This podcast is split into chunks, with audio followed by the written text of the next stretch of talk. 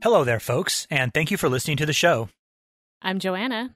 I'm Nate, and we are Stranger Than. What do you have on the plate for us today, Joanna? The Cleveland Torso Murders. The Cleveland Torso Murders. That sounds horrendous.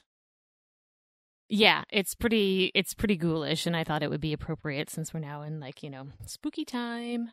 Yeah, definitely. I mean, this is the season for the ghoulish, so uh let's hear some ghoulish shit. okay. The Cleveland Torso murders were a series of murders that took place in the Kingsbury Run neighborhood on the east side of Cleveland, Ohio. The official count is 12 known victims, but very likely there were 13, so I'm going to include victim 13 in the description of all the murders. And some studies show it could be upwards of up to 20 victims. But my God. Yeah. but for this particular episode, I'm going to focus on 13. Unlucky 13. Yeah, if you're any one of those numbers, you're unlucky. Right?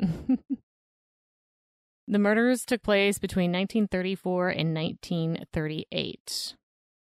So that many people in only four years. That's right. Wow. Mm hmm. Due to the fact that all the bodies had suffered some kind of dismemberment, the killer was dubbed the Mad Butcher of Kingsbury Run.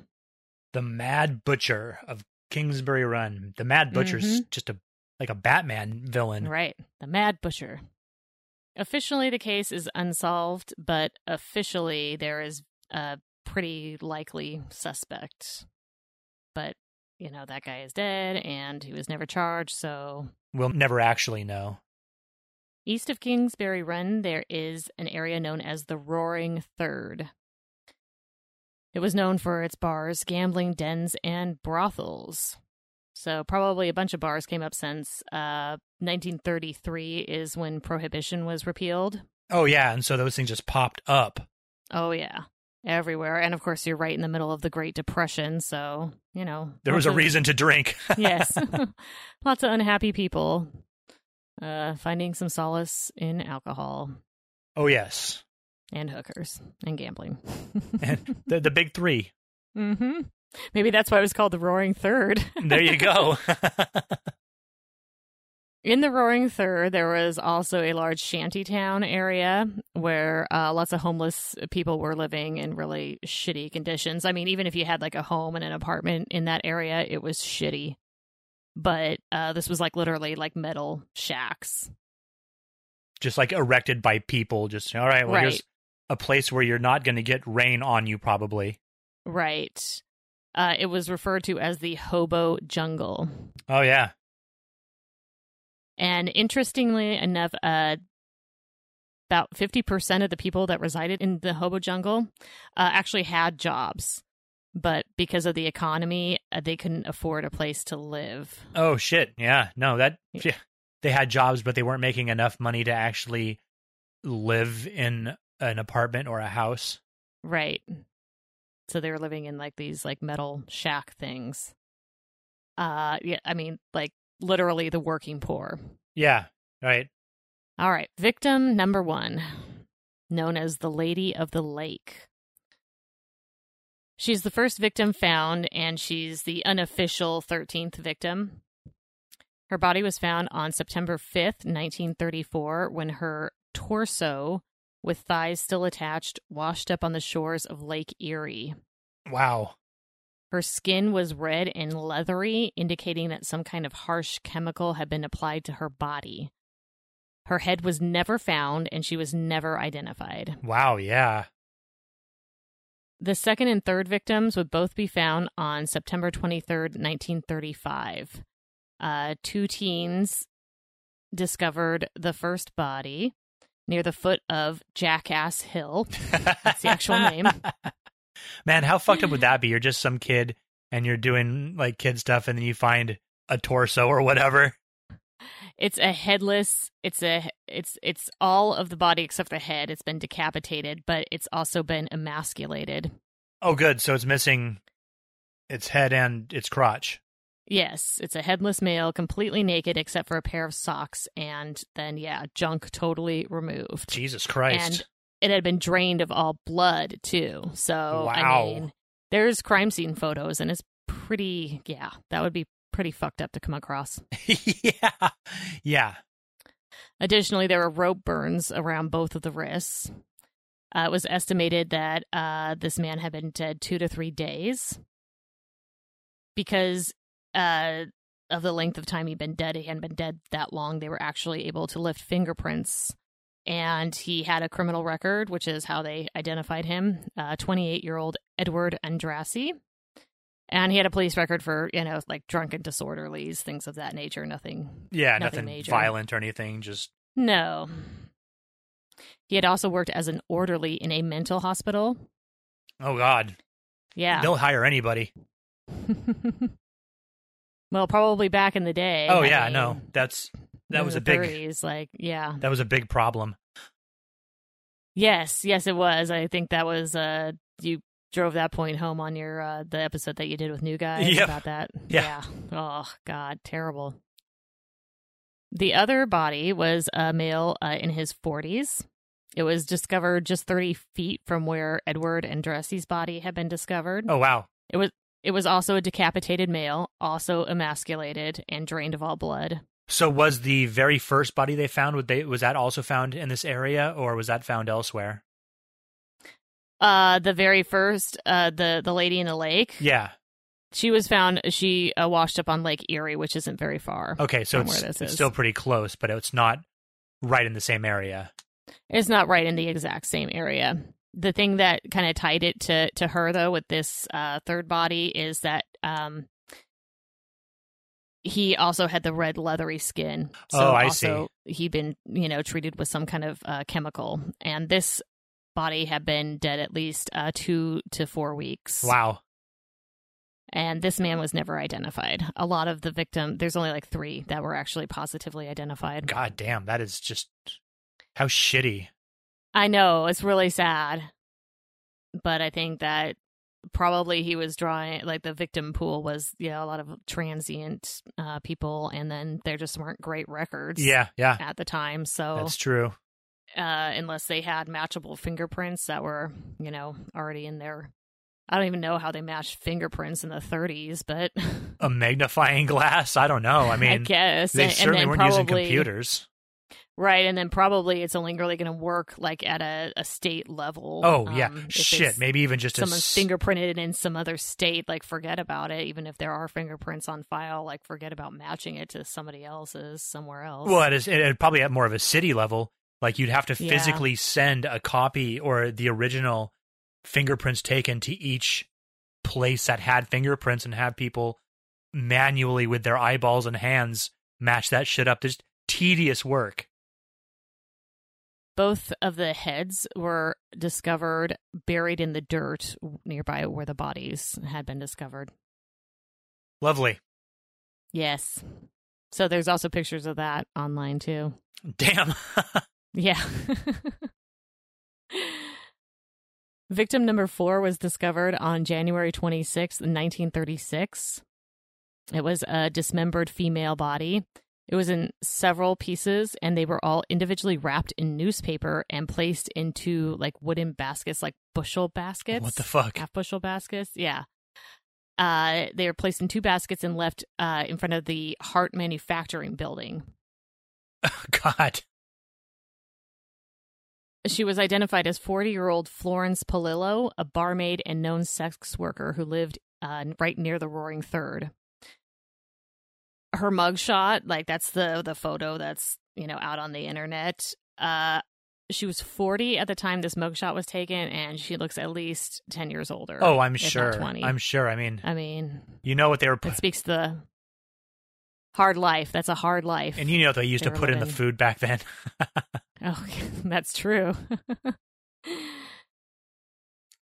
Victim number five was found on June 5th, 1936.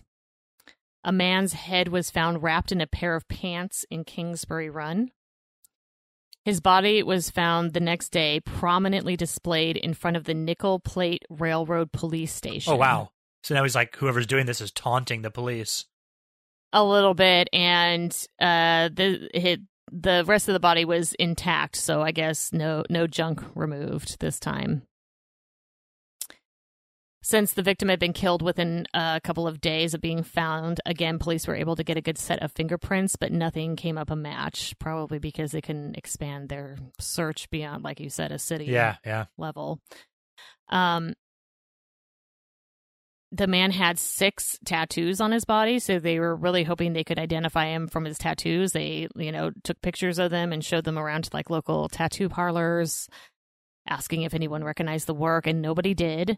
They even made a death mask of, you know, from the head Yeah. that they'd found the day before. Um, they made a death mask and they photographed that and then the tattoos and kind of put it all together in a flyer and, you know, hoping that, you know, somebody would recognize these Right. tattoos in his face. Do you know this man? And- Yeah. And nobody ever did. It was it's really sad. So that death mask is actually on display now in the Cleveland Police Museum. wow.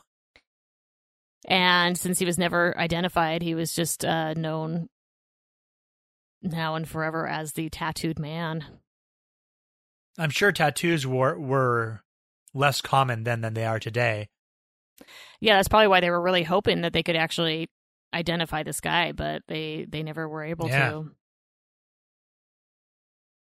Probably just from out of town, you know? Like who knows? Yeah. It's- I would imagine that that was probably the the the issue is he was just not from around there, and then when there's no internet and not Yeah. even fucking fax machines. yeah, I was gonna say no, not even fax machines, no television. Like, yeah, I think at some point they might have had it on a billboard or something like oh, that. yeah. yeah, like his face and his his tattoos, like hoping that somebody might recognize it, but to no avail. No, nothing. Victim number seven, the body of an unidentified male found on September 10th, 1936, by the railroad tracks in Kingsbury Run. Uh, it was the lower half of it was oh, well what was found initially was the upper part of the torso so a headless torso but just kind of like maybe like right below the ribs So like a midsection. section Like like a chest a chest. midsection yes and a a transient who was trying to like hop onto one of the trains you know because they used to ride the rails yeah, back in the day totally. uh actually tripped over oh god. it. yes Be hard to get up to speed to hop on a train if you're tripping over fucking chests. yes exactly now they did find the lower half of the torso and parts of both of the legs uh it was basically in a sewage drain Oh, like a but it was like a it wasn't like an underground it was like almost like kind of like a lake or a pool that was just basically raw sewage Oh, right, just like an open sewage pit Yes. where just everything runs into. Uh-huh. That's disgusting. Yeah, it was. Well, it's pretty gross Yeah. in that area. Uh, you see, there's a great picture of police, and they have like a ladder over it, so they can kind of like maybe like lay down on it and try and like look through without getting in. Yeah. Uh, but eventually, a police diver did have to go in and fish out the parts that they did find in there. Oh my god. Um, yeah, and about 600 people were watching this. There was a lot of onlookers gathered around, um, but they never they never found his head, and yeah, like I said, just just the lower half of the torso and parts of both legs. god. The coroner did note that, um, like in all the previous ones, death was by decapitation. This was not a decapitation that was done post mortem. Oh really? Everyone was alive when they were decapitated. That was how they were wow, that's Yeah. fucking And- brutal.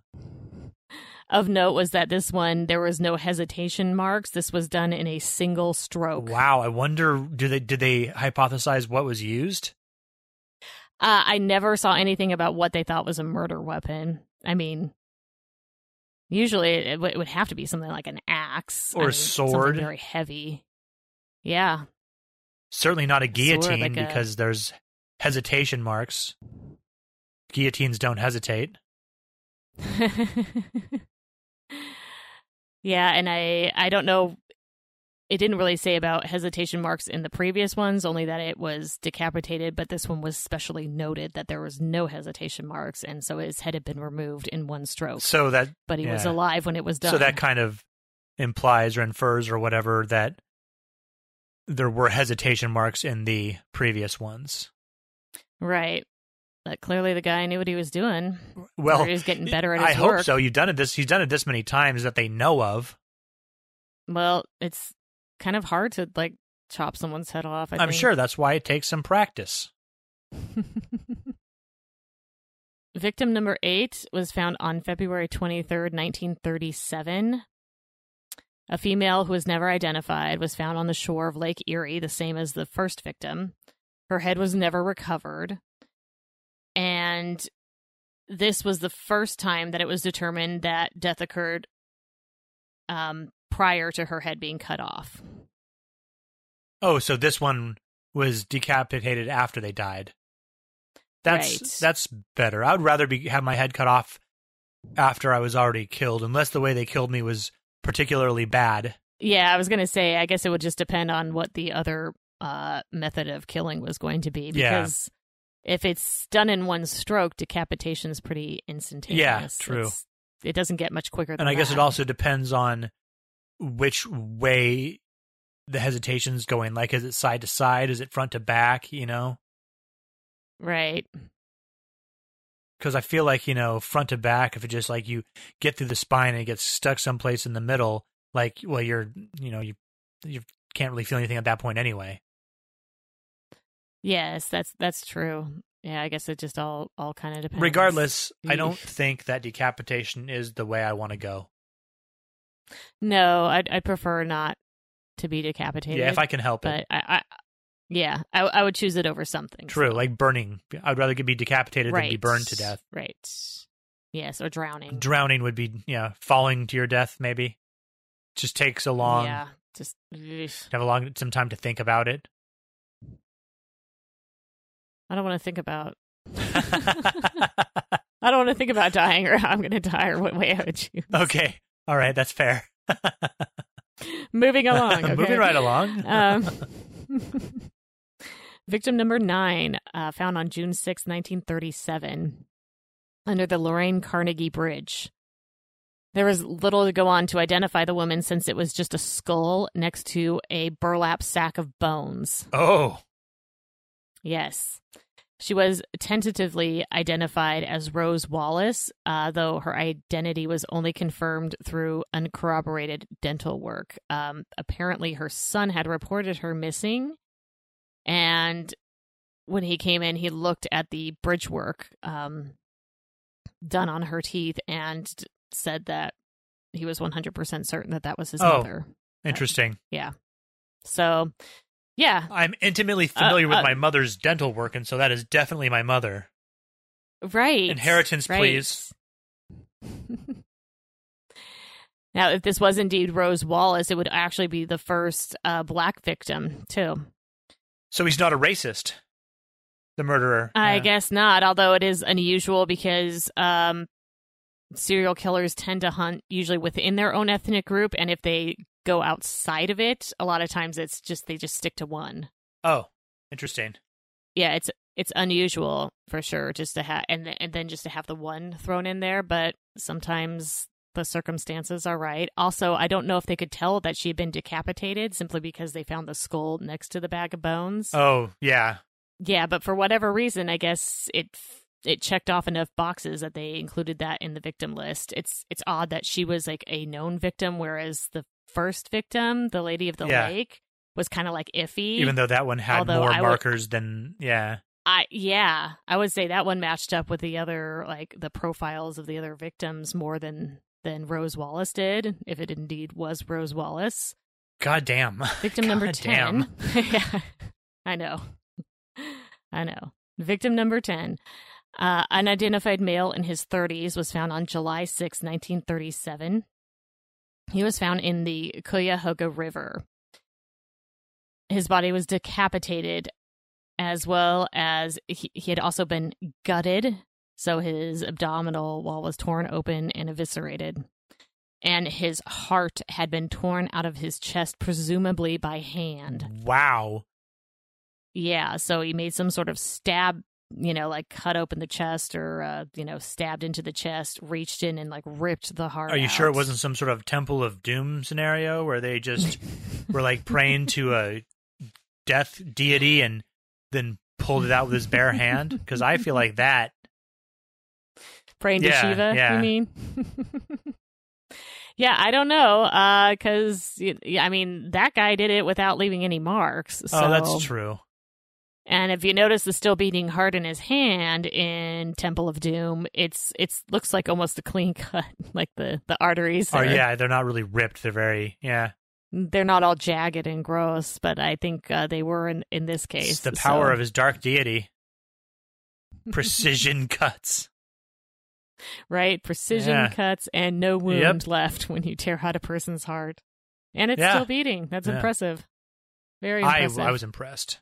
Oh yeah, it's an impressive movie. That's for sure. One of my favorites. I guess it actually they didn't it it was banned in India for a while because because of the depictions of, of eating the weird shit. They're like, yeah, we don't we don't eat that and a joke was actually missed because they cut something that Indy said. So you know they're eating the bugs and the monkey brains and after the thing uh after the the meal Indy is supposed to say that no uh, Buddhist worth his salt or whatever would have been eating any meat at all. And so, That's yeah, true. it was, uh, but it was, it was, th- that was cut out. And so the joke was missed and it was pretty offensive. Mm-hmm. I'm sure because everyone just assumes everyone in India eats freaking cockroaches and monkey yeah, brains. monkey brains and giant bugs of all manner. And like, it, Oh, the snakes, the snakes. oh man, it looked like a meal the Skeksis would eat, you know, from uh, the Dark Uh. Crystal where they got the, the things that are all f- running around the table and shit. It's just like, what the fuck? Yeah. Yeah, like no, Yeah. thank you, no, thank But you. as it turns out, that is not how Indians eat. I mean, I love Indian food, and I have never seen any of that shit on the fucking menu. no, no monkey brains, no snake surprise, no giant beetles. Nope. I mean, if those were my protein choices, I'd probably opt to be vegetarian. Right. As well. Like, like it's like it's cool. I'll just have some yeah, carrots just or some not potatoes, living um, stuff. you know, some hummus. Right. Can I just get some pita chips and hummus for That would be fine. sakes? That'd be fine. I'd be Some okay with that. One hundred percent. Yep. Yeah, you made really good falafel. Oh, like man. that. It's it's a favorite. It's, a, Mhm. it's it's a favorite. The guy's head was never found. Uh, by the way, the guy when it was, you know, heart was. Yeah, no, that was missing to this day. missing to this day. Victim number 11 was found on April 8th, 1938. It was the lower half of a woman's leg was found in the Cuyahoga River. And then a month later, police pulled uh, two burlap bags out of the river, and those bags had um, parts of her torso and most of most of the rest of both of her Oh, legs. lovely. This one is also notable because drugs were found in her system, Oh, and they were unsure whether it was drugs used to, um, you know, like sedate her and make it easier to, you know, kill her and cut her up, yeah. or if she was a Right. She was using the drugs to sedate herself. Right. And they were like, "Well, I guess we'll when we find her arms, we'll know for sure whether she was, you know, an IV drug user or if." You know, she she had been drugged by the killer. Wow. but they never did find her arms, so that remains a mystery. Damn. She was never identified. That is just so sad. There's people, I mean, not anymore, not these people's people anyway, but, you know, to lose someone and to just have no idea. Right. Just never ever find out what And happened it, to it them. ruins That's- people. It ruins people's worst. lives. Not just the people who, like, can't be Oh, found, yeah. but the people who survive them. Their lives get ruined from that shit. Yeah. Oh yeah, because I mean, it's like you just can't move on with it. I mean, it would be awful enough to have your loved one murdered, but I suppose at some point you could maybe resume your life again. Um, but to just never know what happened to them, it's like it, it's just like your life's just kind of like on hold Yeah. for forever, like because you can't. You're just in this place of not knowing. You can't just let them go. Like, and there's yeah, all these movies terrible. about like, oh, they've suddenly come back and everything's different, and so there's always that like gleam of hope. right. And I suppose once you find out they're you're that they're dead, there isn't, and that sucks. But at least, at least you know, and at some point can maybe like just you know get on with things. But just being in that Yeah, limbo, Be awful. yeah, terrible. I mean, both are terrible, but one you're given a chance to heal, and the other you possibly it's it's going to be more difficult to heal from it. Right, because you just you you just don't know, so you can't move Yeah. on from it because you don't have the Yeah. answer. Victims 12 and 13 were both found on August 16, 1938. A female decapitated body and a male decapitated body. Uh, they were both found just a few feet from each other near uh, East 9th and Lakeside. The woman's head had been wrapped in a man's blazer and a quilt. Her legs and arms were discovered in a recently constructed makeshift box wrapped in wrapped in brown butcher paper My God, and then with like rubber bands around to like secure it. can't believe this shit. Uh, the coroner noted that it seemed like uh, some of the body parts might have been refrigerated. Oh, So well, he didn't want them to rot before he could put them in some. right before he place. could put them somewhere because I I couldn't get more than one source, but one source said that they had actually been dead like a few months. Wow. which is interesting. Another thing, well, th- neither one were identified, but the one thing about this is that their bodies were very intentionally placed in this area because it was within, uh, you could see where the bodies were from Eliot Ness's office. oh, really? Yeah, so they have been placed there just as kind of like a fuck you to Eliot Ness. Yeah. Yes. Now, Eliot Ness was like a law enforcement legend. He he took down Al Capone. Yeah, and he had been made uh, the safety, like the safety director for the city of Cleveland, I believe, in the latter half of 1936. So he kind of came in there in the middle of this and hadn't really been a huge part of the investigation until it kept like not getting solved. And then, of course, there was uh, pressure from the mayor to, you know, like, hey, Ness, you need to like step in and, uh, you know, Yeah. I mean, take take the lead on this one, and we need it solved. with his reputation, he there is a certain expectation, and right. so it's like there is you a know, certain expectation. you're fucking Eliot Ness. so- you're you, the Yeah. Untouchables. Like, fucking You're fucking gangbusters. Do this shit, guys. so, uh, yeah, more on that to come. I'll I'll kind of get into like how that that came about. That this this murderer ends up placing these body parts in front of uh his office. yeah. essentially. So Ness kind of loses his shit over that. Right. The next night, August 18th at 12:40 a.m., Eliot Ness and a group of 35 police officers and detectives raid the hobo jungles of Kingsbury Run. Oh, that must have been very popular. Oh yeah. 11 squad cars, two police vans, and three fire trucks descend on the largest cluster of the makeshift uh, shacks. God.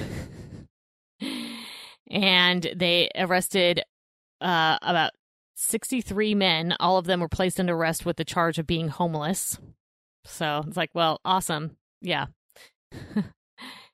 and then on Eliot Ness's orders, they set the shacks on fire. So Wow. Burned it to the ground, like literally obliterated the hobo jungle. What little shit you guys have, we're gonna just burn. So yes. fuck off. yes, there was um a lot of criticism on Ness for that action. Right? What happens when the good guys aren't the good guys? Right?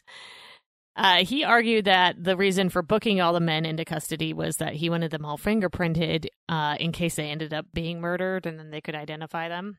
Right. Which, I mean, I kind of get a little bit, but also it just seems like kind of a, a pat excuse for. Like a violation of their rights as United States citizens, kind of? Yeah. like a little bit? It's like, yeah, you're in the Great Depression. You don't have anywhere to live. Uh, let's arrest you for being homeless. Like, right. Wow. Also, the reason uh, I think I don't know if he personally gave this reason, but it's speculated that the the you know the shanty town was burnt to the ground because that would help eliminate the victim pool for the killer because he Right, seemed to right. like to pick people out from there quite a bit. So it's like, well, you know what? We're just going to remove all that. So now now you don't have Remove his hunting grounds for yes, basically. yeah. It won't be maybe such easy pickings for you to to get your next victim. However, there weren't any more victims after that. And I will get into the reason why that happened. It probably was not anything to do with burning the shanty town to the ground. But first, let's uh, just talk about the investigation as a whole now that we've gone over all the victims. So the lead detectives were Peter Merylo and Martin Zalewski. The two of them worked round the clock trying to solve this case, often on their own time and often undercover. Wow, on their own time and undercover. That must have been fucking nerve wracking. Yeah. Now, I don't know how well they did undercover. I'm going to assume that they they they did it, but there's a picture of Peter Merylo uh working undercover literally dressed as a hobo, but like um what you would dress up like if you were a cop trying to look like a hobo. Right? Like like a a hobo as dressed like a Halloween costume basically. Yeah, I was gonna say also as like a Halloween costume. So he has the uh, shirt with no tie, uh, literally just regular clothes minus a tie, a hat, and a stick with a handkerchief tied around the end, What's Like up, fellow hobos? and a handkerchief tied around the end. Now, I mean, it looks like there's something in there, but I don't know what he put in his little like bandana sack. Right. like, Booze, cigarettes. oh my gosh! But it's just um. Jesus, it looks so like funny. he. I know. Hello, hobos. I am one of you. Say, Exactly. Have you guys? Do you know? Do you guys know about any crime going on around here? You heard about those murders, those torso murders? No, I'm not a police officer. I'd have No. to tell you if I was. Where do you guys put your sticks and bandanas? Is there like a place? Is there like a rack where we hang them up, or what? It does look like he's skipped a few days shaving. I mean, he's got a little, uh, you know, beard growth. Uh, Right, but, right. But I imagine the fact that he looked otherwise like very clean with like nice manicured hands and everything. Like maybe he didn't convince a whole lot of people that actually lived in filth, riding the rails Right. and living in like metal shacks. It's like you're gonna have to get a little dirtier, bud. But- well, you don't want to get that dirty. I mean, right, people think you're a hobo? right, like gross. And then, of course, there was Eliot Ness. So the Untouchables came. The name the Untouchables came from the fact that like him and his guys like couldn't be bribed. Like they were just like way above that. They were just like uh uh He had busted Al Capone's breweries, and he had busted up uh, another gang, the Mayfield Road Mob.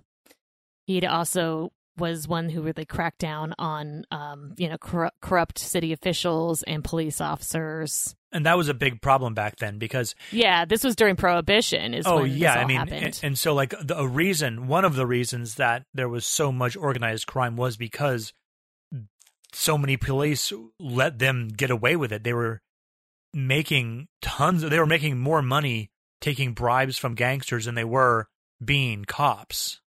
oh yeah. Well, first, I mean, Prohibition just sets the stage for the for these uh, gangs to form and make tons of money, Oh yeah, and then bribing the police officers. It's like, well, it's the Depression, and if you're getting more money uh through being you know just looking the other way on these like breweries and everything it's just like well what the fuck? I mean i'd probably i'd be on the take.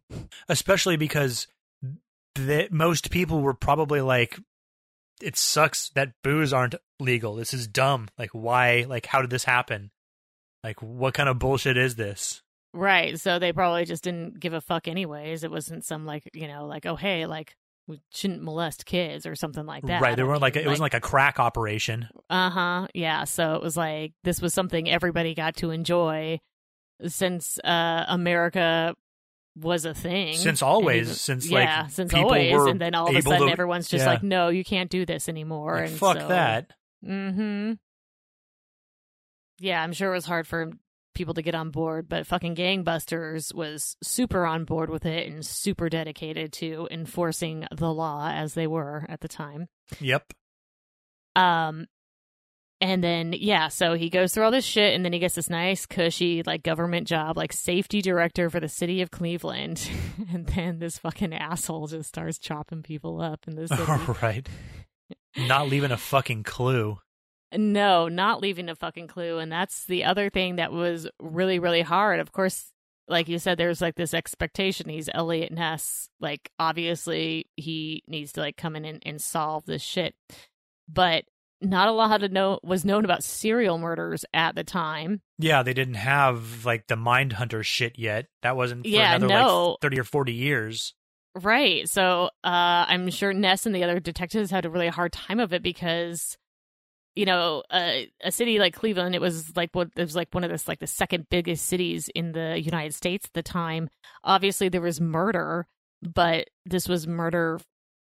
Most of the murders were like you know you had motives for them, like the usual like you know greed, jealousy, revenge. Uh, The big three, like you know. yeah, exactly. uh some one perpetrator just out there murdering over and over just for the fun of it was like uh that's a whole different ball game. and not just I'm sure murdering, they were- but dismembering. Yes. Yes, just fucking ghoulish as shit and and seemingly enjoying it and and was didn't seem like it was to stop anytime soon. Now, Ness actually did a better job than most people uh, than he ever got credit for in his lifetime because he did have a secret suspect, uh, which is the suspect that is uh, pretty much agreed to be the most likely person to have done it. But we will get to that in just one moment. Before anything was known about the secret suspect, they there was another suspect that's like officially on record, but most everyone is a, agrees that this was not the guy. But I think there was just a lot of pressure for them to come up with a guy, and this wasn't anyone Eliot Ness came up with. Uh, there was a different arresting officer in this case. And this guy's name, it was July 1939, and uh, Sheriff Martin O'Donnell arrests a 52 year old guy named Frank Dolezal. And he was mes- he was arrested for the murder of Florence Polillo. Uh, he'd actually lived with her for a while, and when they had been investigating uh, her murder, so she was the one that was found in like the baskets, like wrapped up in the baskets. Oh, yeah, yeah. Uh, he was also acquainted with Edward Andrassy and Rose Wallace. Oh, wow. So basically, the only other two that were ever identified. Right. That makes This guy knew all three of them, apparently. Yeah, that makes him uh, a little a little suspect. Yes. Uh, he did confess to the killings, although his confession was pretty sus since it seemed like uh, he just didn't know what the hell he was talking about. And in between a lot of like crazy ramblings, it was just like bits and pieces and details that seemed to have been like fed to him. Like, Oh, right. like they coached the shit out of him. totally. Uh, I'm I'm guessing this was more of like a you know uh, a nightstick confession Yep. because uh, he was charged and was actually set to go to trial, but they found him dead in his cell. He was hanging, um, so it was made to look like he had hung himself. I say made to look like because He didn't kill himself, much like Epstein. basically no one think i mean there wasn't any official like okay he didn't i think it's officially like put down that he killed himself but it's it's also pretty sus because he was hanging from a hook that was five feet seven inches off the ground and he was five foot eight when it when this guy uh all that uh, came up with the actual like likely suspect was looking through the case files they couldn't uh, he had handed it over to some like current medical examiners and they said that that probably he didn't die by hanging but they couldn't really determine how he died because this is just old records they're looking at oh, yeah. It's, I'm sure, not nearly as robust as the information you can get these days. Right. But one thing that really stands out is the fact that he had several broken ribs at the time of his death, and that was noted on the original autopsy. So, So that's not something that normally happens when you hang yourself. right. And probably the broken ribs were the result of being beaten, and that those, those might have happened uh, prior to his confession, air quotes. yeah, yeah. there. So I, I'm I'm guessing the broken ribs had something to do with his confession, and then uh, who knows how he actually died? But then he's you know hung on this uh, hook that uh, it, it just none none of it matched up. Pretty hard to hang yourself on at, at a like level lower than you can stand. yeah. I mean, unless you're like really trying and you just like let your uh legs go out from under you, but I still I don't know. Or if someone's like pulling you down and holding you and so you're choking. Yeah, I mean, It's something so- like yeah. that. Yeah, it just seems yeah, you're right. Pretty pretty suspect. Yeah. All right. So that that was the the official suspect of record. Nothing came of it, but again, nobody really thinks like this guy did it. oh yeah, no, they're just like this is this is bullshit. They just needed to get someone in a cell for something and so fuck it. Mhm. All right, now suspect number 2. This is Eliot Ness's secret suspect, um, Dr. Francis Sweeney. This guy was like a World War 1 medic. He had kind of been in and out of uh, mental asylums, but somehow still managed to become a doctor and uh, was a practicing surgeon. oh right, that's great. That's great. That's that's what we want in our surgeons. Right. And I'm not quite sure how he ended up on Ness's radar because uh, originally all the original um, investigative notes were actually destroyed. Oh good. Yeah. So this author, uh, James Badal, who wrote a, a book about it, um, he he spent like 18 years like researching this. Wow. Yeah, and uh, he, he's probably like the the biggest you know expert that you could find on on the case. So you're saying he knows a thing or two about what's going on here. He does know a thing or two about what was going on here. Some of the things that were interesting about this doctor, I mean, he was a raging alcoholic. He was married. He had two sons. Um, but he practiced in an office that was actually, uh, it was right next to a funeral home. so, yeah. And there was actually like a concrete ramp that was in the back that went down to the undertaking offices because um remember how I said like the the first few victims have been found like drained of their blood? I mean, like how like where is this guy doing this that he's draining this blood? right. And being right next to the undertaker's office would make it pretty convenient, I think, for him to just uh take a body and take it down into the uh, prep room and drain it of all his blood, and probably nobody would know, you know, have any idea that it was going on. Oh yeah. I guess he maybe even had an agreement with the funeral home that he could practice uh, his surgical skills, like keep them sharpened, so to speak, right. uh, by uh, practicing on the corpses of uh, transient people who were unclaimed. Yeah, yeah. I mean, now, fucking sure. Why not? why not just experiment on some a- poor person who's already gotten killed? right? Yeah, because who's gonna miss him? Right. That's fucking foul. Speaking of this, I realized I, as I was going through, I, I missed uh, victim number six. I guess I was just too eager in my scrolling through here, but it, it this triggered in me because victim number six was an unidentified male who was found in the woods. He had been decapitated, but because there was all this blood all over the ground, they felt like um, this guy had been, you know, killed right where the body was found. Wow. And it was the only victim actually ever found on the west. It was on the west side of Cleveland. Oh, okay.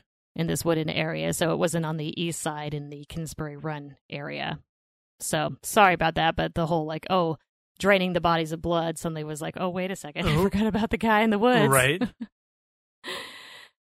So, with the exception of that, all the other bodies looked like they had been drained, cut up, you know, sometimes wrapped in butcher paper and newspaper, and and then it it might also explain the refrigeration of them. Yeah, because you have all of those Yeah. facilities there. I mean, you've got a place to like rid right next blood. door. You can cut stuff up there pretty easily. I'm sure with bone saws and whatnot. I mean, this is Uh-huh. still back in the day where amputations were a real big thing in medicine.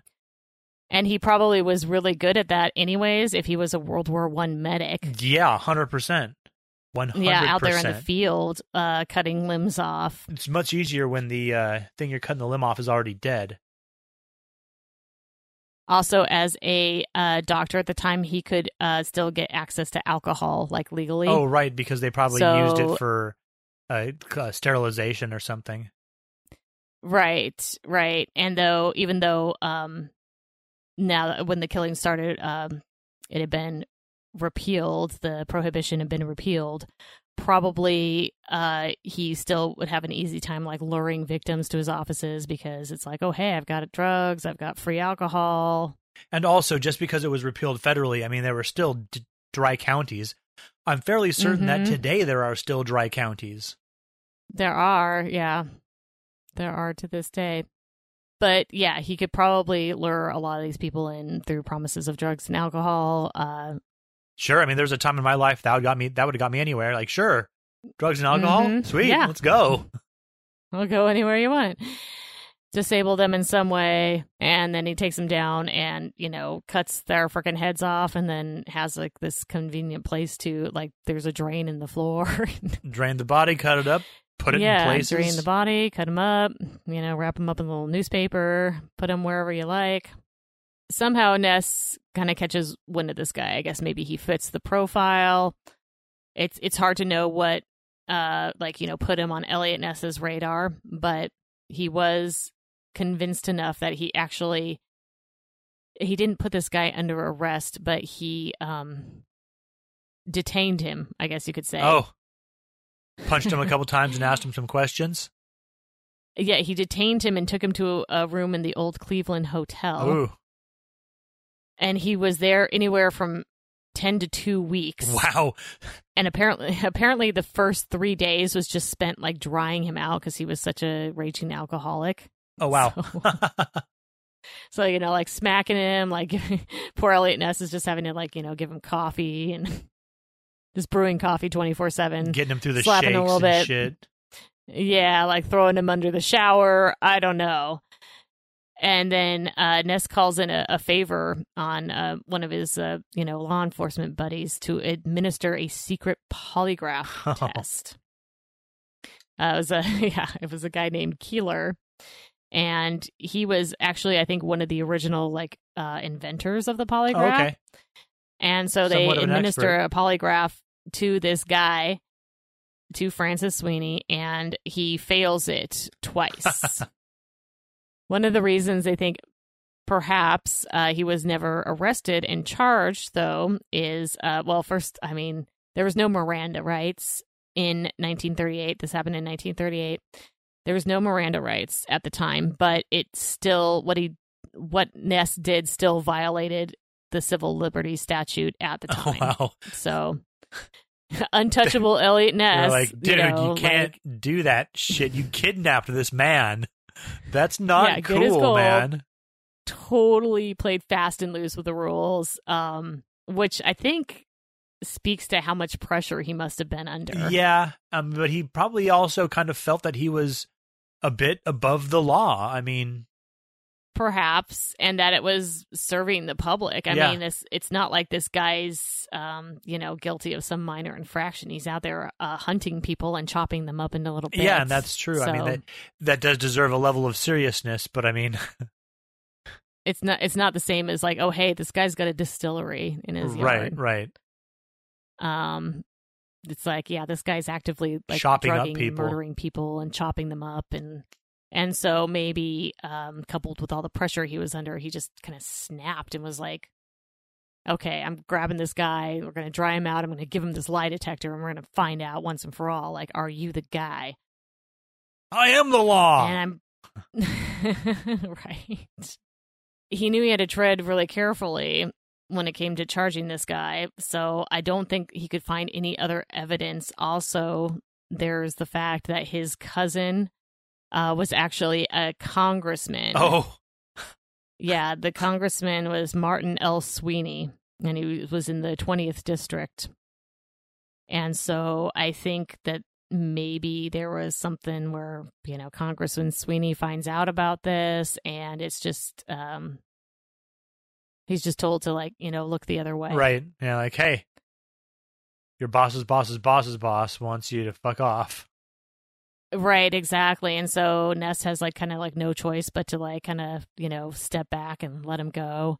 And it's shortly after that time when he took him to the hotel uh, that the last two victims were placed right outside his office. God.